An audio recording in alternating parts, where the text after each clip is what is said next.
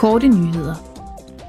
I dag slutter besøget i Timișoara i Rumænien for en delegation fra Europaparlamentets kultur- og uddannelsesudvalg. Parlamentsmedlemmerne mødtes med kulturminister Lucian Romașcanu og var med til en konference med blandt andre forfatteren Orhan Pamuk. Derudover mødtes de med lokale myndigheder og arrangører af et kulturprogram med navnet Shine Your Light, Light Up Your City.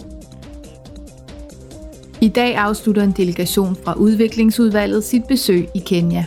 Kenya er en vigtig økonomisk og politisk partner for EU, og landet spiller en vigtig rolle som fredsmaler i regionen. Derudover er det førende, når det gælder om at producere regional energi.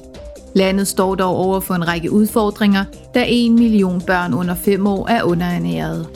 Formålet med delegationens besøg er at gennemgå EU's udviklingsportefølje i landet. Parlamentsmedlemmerne vil især se på Kenyas landbrugssektor, fødevaresikkerhed og modstandsdygtighed over for klimachok. En delegation fra udvalget om det indre marked og forbrugerbeskyttelse er på besøg i Singapore.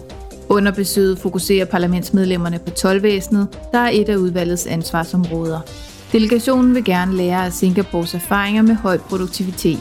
Derudover mødes den med repræsentanter for ASEAN-virksomheder, der eksporterer varer til EU. ASEAN er sammenslutningen af sydøstasiatiske nationer. Europaparlamentet og de korte nyheder holder nu påskeferie. Vi vender tilbage igen med seneste nyt fra Europaparlamentet tirsdag den 11. april. På vegne af det danske team ønsker jeg dem en god påske.